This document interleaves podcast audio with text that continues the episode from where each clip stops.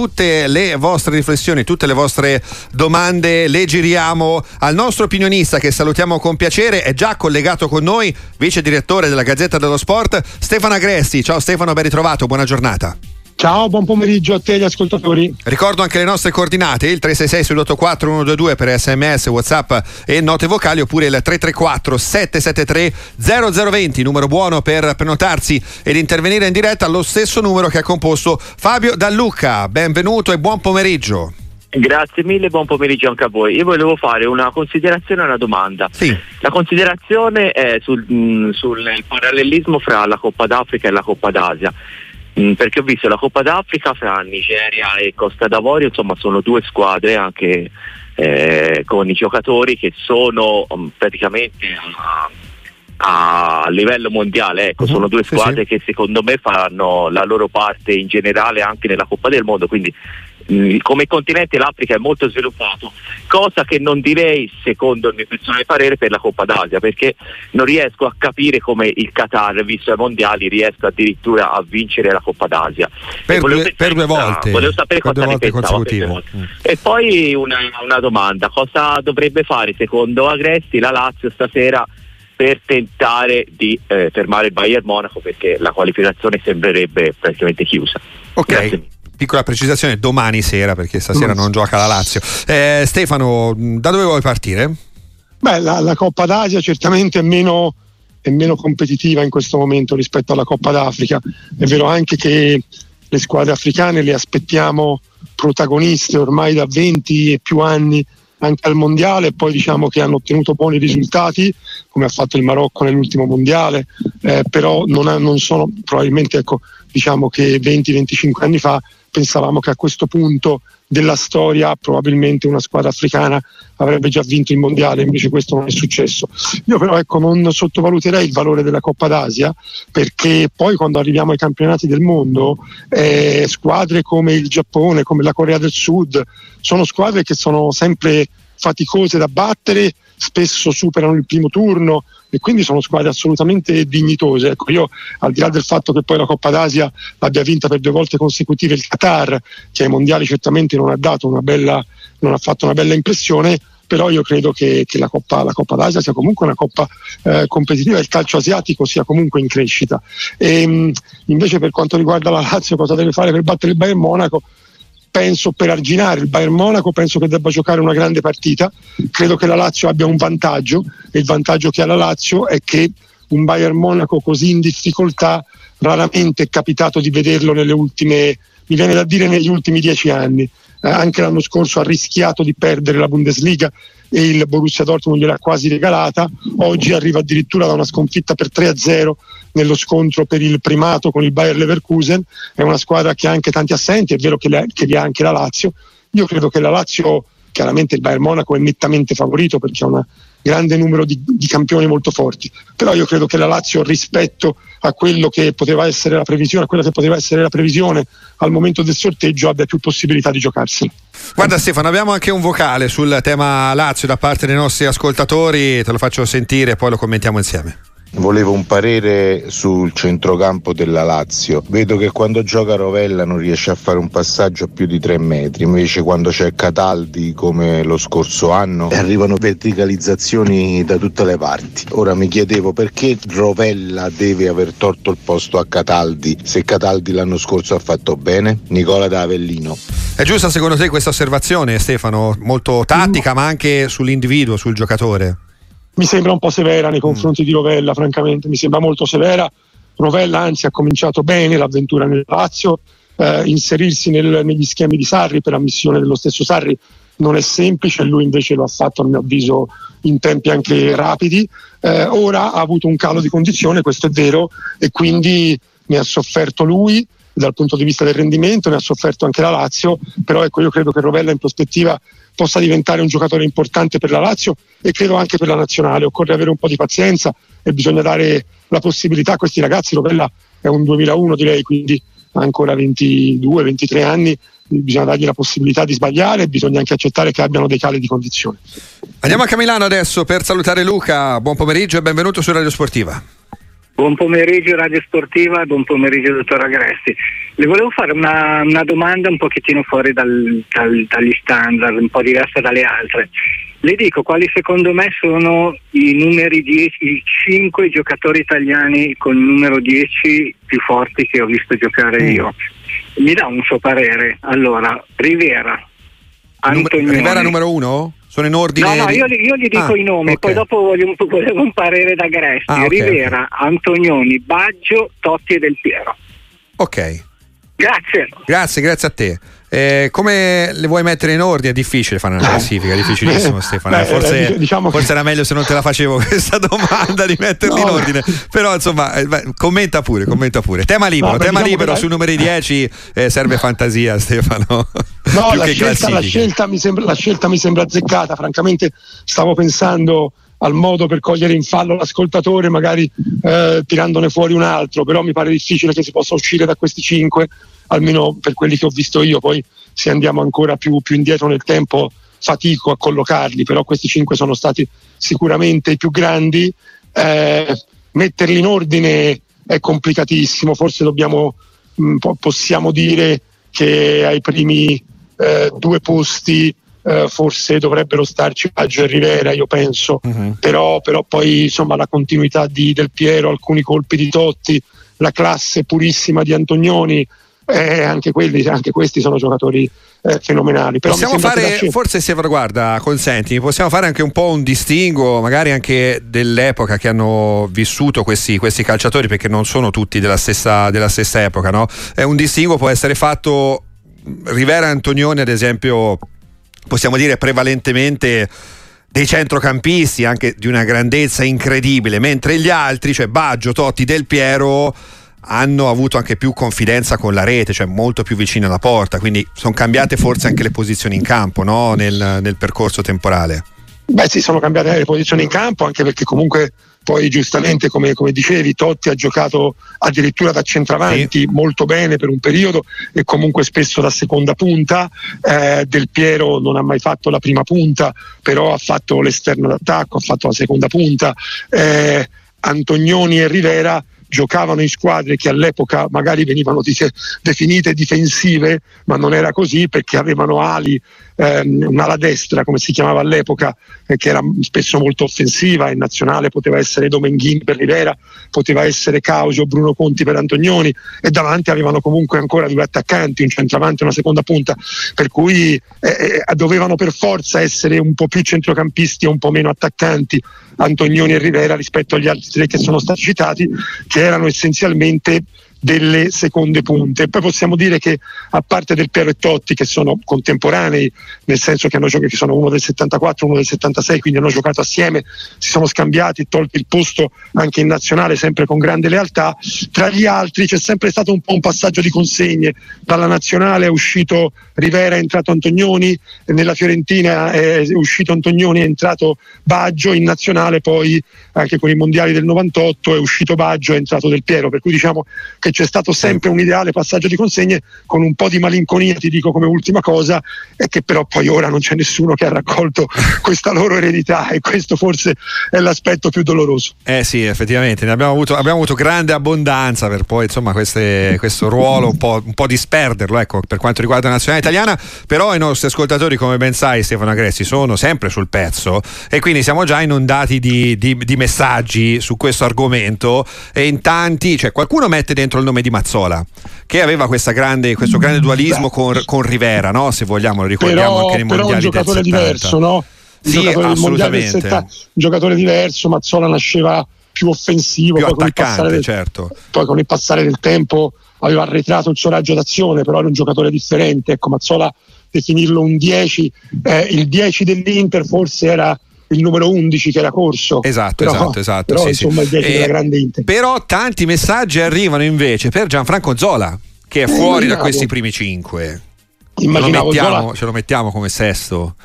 Ce lo mettiamo come si dice, a Zola avevo pensato, devo dire la verità, però eh, lo dico anche con eh, obiettività, io credo che sia il sesto, mm-hmm. credo che tra questi cinque non c'entri onestamente, mi sembra che questi cinque abbiano eh, sia dal punto di vista della continuità, della, eh, eh, del rendimento complessivo della classe, io credo che forse dovendo fare una classifica che ovviamente è un gioco, eh, a mio avviso ecco Zola sta fuori dai primi cinque, subito sotto. E poi c'è chi tira fuori addirittura il nome di Pirlo e qua bisogna fare un distinguo importante, no Stefano? Perché nasce effettivamente trequartista, se vogliamo numero 10, però il meglio della sua carriera l'abbiamo visto in un'altra zona di campo. Vabbè, Pirlo, Pirlo ha dato il massimo in un'altra posizione, eh. Eh, nasce, nasce trequartista, poi a un certo punto la storia di Pirlo, magari la, la, la, ricordiamo brevemente per i più giovani, è che nel Milan non trovava spazio eh, nel ruolo eh, suo che stato, era quello di, di, trequartista, giocava a ridosso delle punte e allora fu lui stesso a proporre ad Ancelotti di giocare davanti alla difesa in una posizione che aveva già occupato con Carletto Mazzone per un periodo eh, nel Brescia. E, e lì in, in, veramente in pochissimo tempo è diventato un punto fermo del Milan e poi della nazionale e poi è diventato uno dei più grandi calciatori del mondo ma giocando praticamente da regista potremmo dire, insomma, ecco, la centrocampista centrale eh, di grande qualità, c- certamente più qualità che quantità, di straordinaria qualità, però non un numero 10, un numero 10 come piedi, ma non come ruolo. Un ultimo nome, poi usciamo da questo tema, eh, perché ci sono già altri ascoltatori in linea per noi e tra poco ci andiamo. Eh, Stefano Agressi, però, un altro nome che arriva, te lo devo fare, è Roberto Mancini. Eh, perché anche Beh, qua sì. siamo sulla categoria fuori classe comunque. Siamo sulla categoria fuori classe assoluti, è vero, anche Mancini eh, merita di stare lo, a, a, allora dai, ho visto che è un gioco, merita di stare al sesto posto ex equo con Zola. Esatto, esatto, e con questa ce la caviamo, me, effettivamente. Sì. Massimo dalla provincia di Pistoia, benvenuto su Radio Sportiva, buon pomeriggio. Buon pomeriggio a voi. Volevo un'opinione da Stefano Agresti um, sul Milan. Eh, sento parlare di mh, nuovi allenatori e via dicendo e il nome più, più, ricorrente in questo momento è chiaramente Antonio Conte. Uh-huh. Dico, ma ehm, non è che eh, andando a, a, prendere Antonio Conte si torna indietro di 5-6 anni, cioè nel senso abbiamo fatto per 3 o 4 anni, almeno negli ultimi 3 o 4 anni, acquisti a banche importanti per giocare un 4-2-3-1, un 4-3-3, oggi eh, si va a parlare di un allenatore che come, come gioco suo ha un 5-3-2, un 3-5-2, quello che sia, ma comunque ci sarebbero dei giocatori che sono completamente fuori ruolo. Volevo sapere cosa ne pensa Stefano Agresti. Ok, grazie, perfetto, grazie, grazie Massimo anche per la tua riflessione sul tema allenatori del Milan, Stefano. Beh sì, è vero, si parla molto di Conte, che Conte oggi è l'allenatore fuori dai giochi più ambito, se ne parla per il Milan, se ne parla per il Napoli, se ne è parlato anche per la Juventus nel caso in cui dovesse andare via Allegri. Eh, per quanto riguarda il Milan effettivamente Conte ha un modo di giocare tale per cui alcuni giocatori, alcuni calciatori che oggi fanno parte del Milan forse andrebbero ricollocati, penso a uno su tutti, soprattutto a uno che è Leao, perché nel, nel modulo classico di Conte, il 3-5-2, eh, insomma, diciamo che un calciatore con le caratteristiche di Leao che sta eh, in attacco sulla eh, linea della, del fallo laterale eh, non è previsto, eh, l'esterno di Conte fa generalmente tutta la fascia. E quindi ecco a sinistra io mi immagino Teo Hernandez. Dopodiché al Tottenham eh, eh, Conte ha provato a risolvere questa, questo, questo, tipo di problema giocando con due trequartisti alle spalle di un centravanti, erano Kuluseschi e Son che giocavano alle spalle di Harry Kane.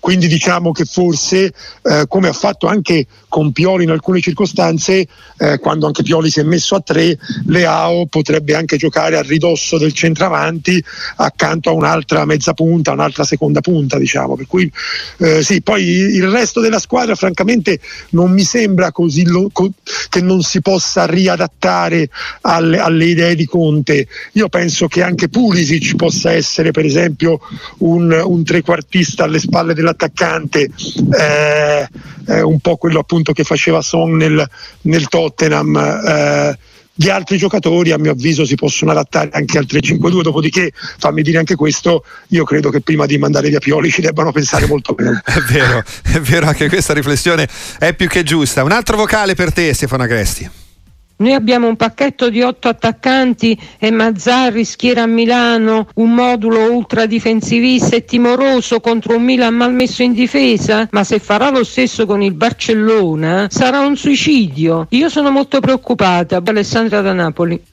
E dunque questo è il vocale di Alessandra Napoli sulle preoccupazioni che ci sono anche per i tifosi partenopei in vista anche del doppio appuntamento Champions, no Stefano? Perché arriva il Barcellona, non se la passa benissimissimo eh, il Barcellona se vogliamo, però è pur sempre il Barcellona.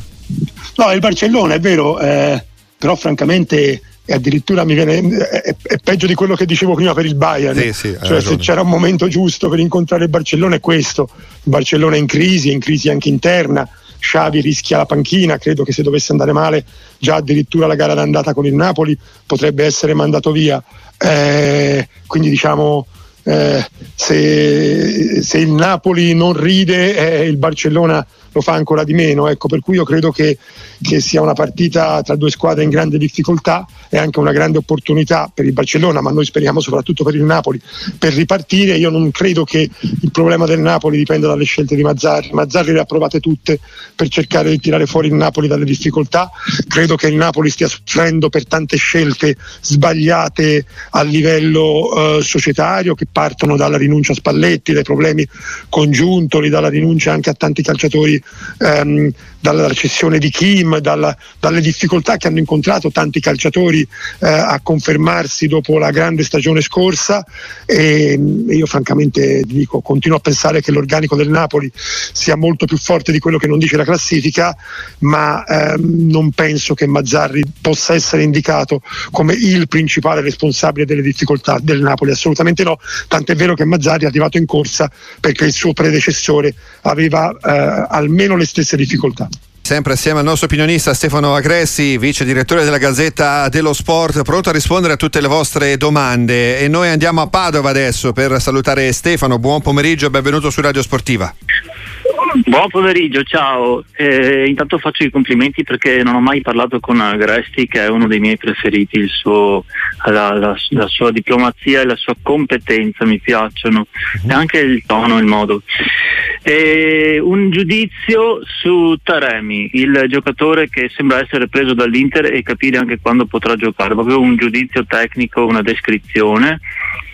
E poi volevo chiedere attualmente, secondo lui, chi sono i tre favoriti nell'attacco dell'Italia nel modulo di Spalletti e anche per le qualità.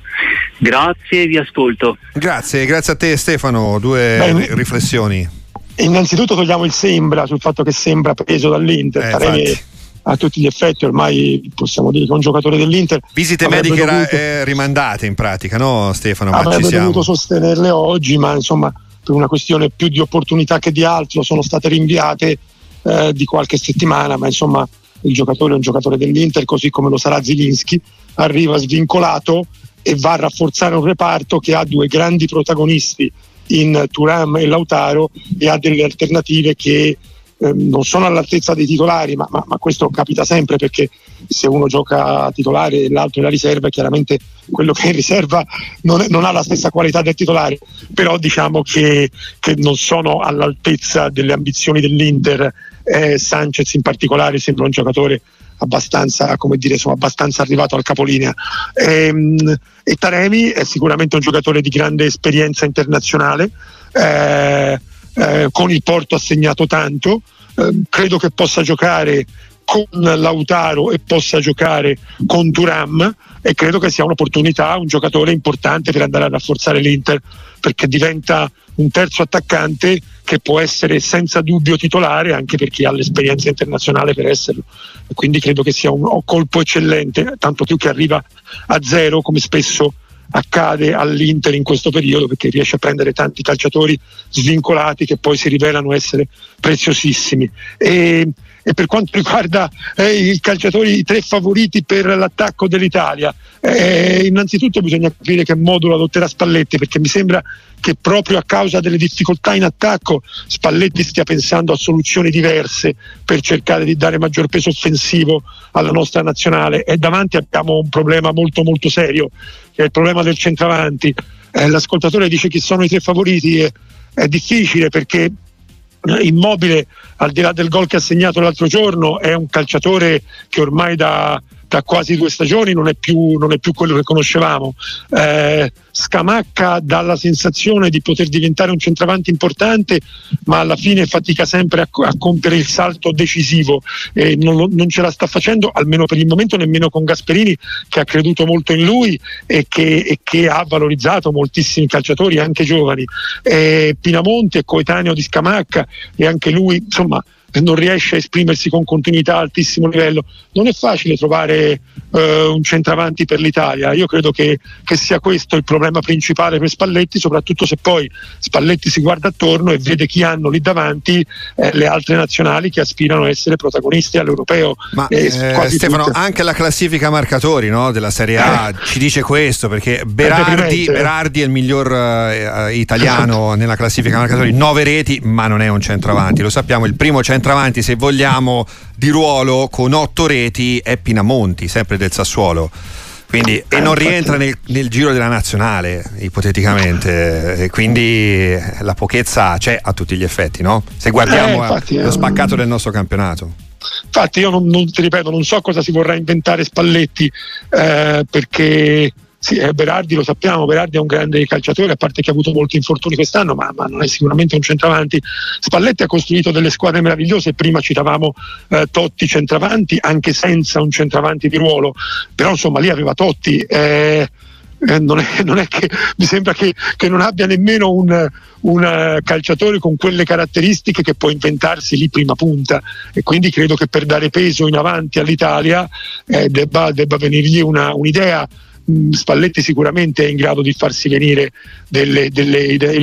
A lui piace molto anche Raspadori, eh, però nel Napoli fatica tantissimo, anche in nazionale. Eh, è, è, una prima punta che poi può fare anche la seconda, è molto leggero, è un calciatore molto particolare per fare la prima punta. Probabilmente Spalletti se dovesse giocare l'Europeo domani eh, partirebbe con uno tra Raspadori e Scamacca, posso immaginare, però insomma eh, non so quanti gol garantiscono. Eh, eh, assolutamente. Davide da Genova, buon pomeriggio, benvenuto su Radio Sportiva.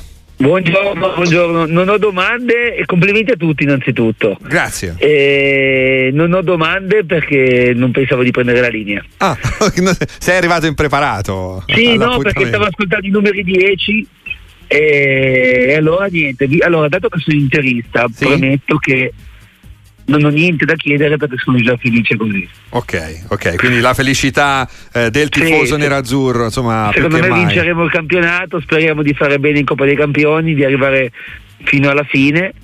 Eh, altrimenti, no, fino alla fine non si dice, no. diciamo fino all'ultimo. lo slogan di un'altra squadra.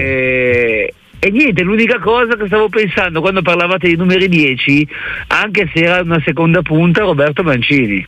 Sì, sì, sì, lo abbiamo poi aggiunto effettivamente. Eh, non nella, prendeva la linea. Eh, allora. nella, nella, speciale gradatoria. Grazie comunque Davide anche per il tuo pensiero. Ti aggiungo sul capitolo Inter, eh, Stefano, visto che ormai ci siamo, anche la riflessione di Emanuele che ha una domanda per te. Ti dice se Suning dovesse in qualche modo riuscire a tenere l'Inter è facile vedere con Turam un nuovo caso Unana per fare una plusvalenza, visto che abbiamo parlato insomma di Taremi che arriverà, eh, un attaccante, eh, come arriverà per sostituire qualcuno o per eh, dare più forza ecco, all'attacco nerazzurro?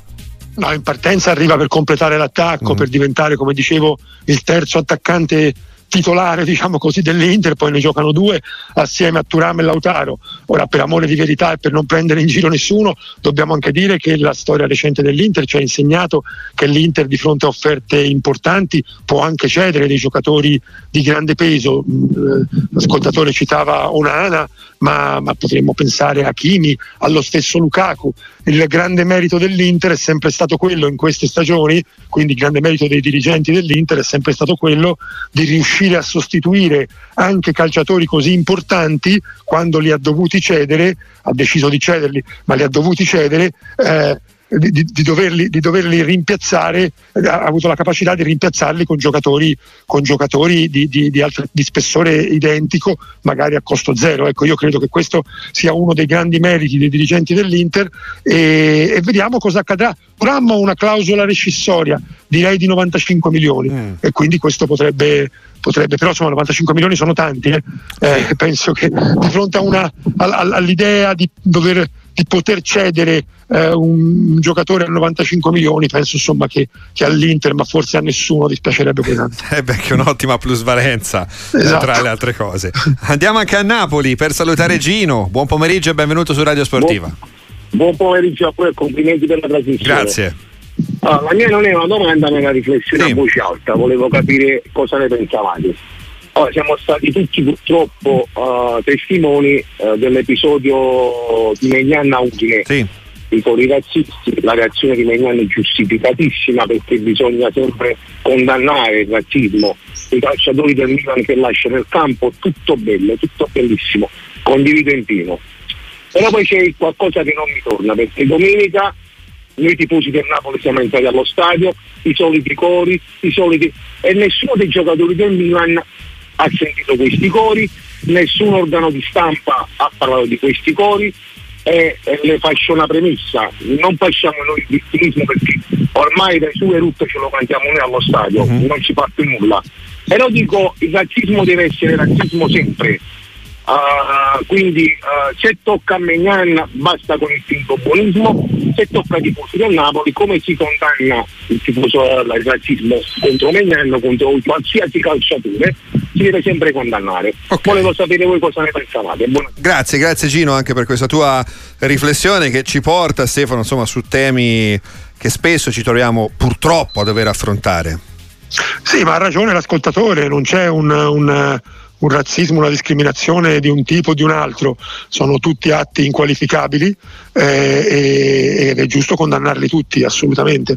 Credo che questo sia fuori da ogni, da ogni discussione. E quello che viene i, i, i, cori che vengono rivolti ai tifosi del Napoli in molti stadi eh, sono effettivamente eh, inaccettabili e, e, poi quando vengono rilevati eh, vengono anche puniti con multe eccetera. Eh, questo però ecco francamente quello che si è, che si è sollevato nei confronti eh, do, dopo quello che è successo a Udine con Magnan io francamente definirlo finto buonismo mi sembra sbagliato credo che siano, che siano, dei, delle, delle, delle, che siano delle prese di posizioni assolutamente eh, giuste, corrette e devono esserci, devono essere dati dei segnali forti perché che ancora negli stadi stadi ci possano essere degli episodi del genere è davvero qualcosa che lascia, che lascia senza parole.